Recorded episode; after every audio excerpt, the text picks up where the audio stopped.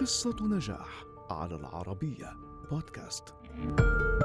فرض موهبته في عالم هوليوود الكبير وقدم نفسه كامريكي من أصول إفريقية يرفض التخلي عن معتقداته الدينية أو الانصياع للتحديات.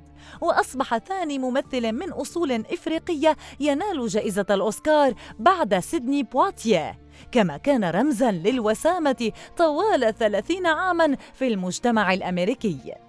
فكيف حقق الممثل دينزل واشنطن هذه النجاحات؟ نشأ دينزل في ولاية نيويورك. والده كان واعظا فتعلم الكثير عن الدين كما تأثر به وورث عنه الخطابة.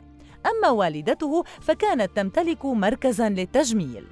وعندما بلغ الرابعة عشرة انفصل والداه فتأثر كثيرا وقادته حالته النفسية الصعبة للتسكع في الطرقات لولا أن والدته تدخلت وألحقته بأكاديمية عسكرية وأشغلت وقت فراغه في الصيف بالمخيمات الصيفية لتنقذه من ويلات التسكع.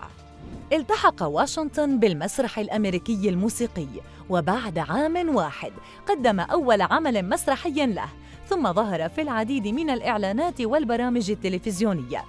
وفي سنة 1981 ظهر لأول مرة على الشاشة في فيلم نسخة كربونية Carbon Copy ويعد فيلم المد القرمزي Crimson Tide عام 1995 واحدا من أكثر أفلام دينزل إثارة وجمالا.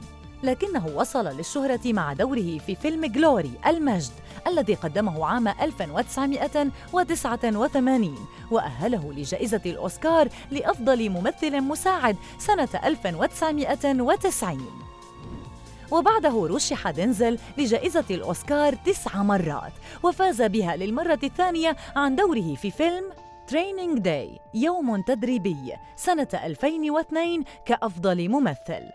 قدم دينزل ما يزيد على 61 فيلماً فضلاً عن 11 عملاً تلفزيونياً وتسع مسرحيات. وخلال مسيرة امتدت لأربعة عقود ترشح دينزل ل 93 جائزة وفاز ب 39 منها. كما استطاع أن يقدم نفسه كخطابي مؤثر من خلال اللقاءات المفتوحة. وألف كتابا في هذا المجال بعنوان A Hand to Guide Me يد لترشدني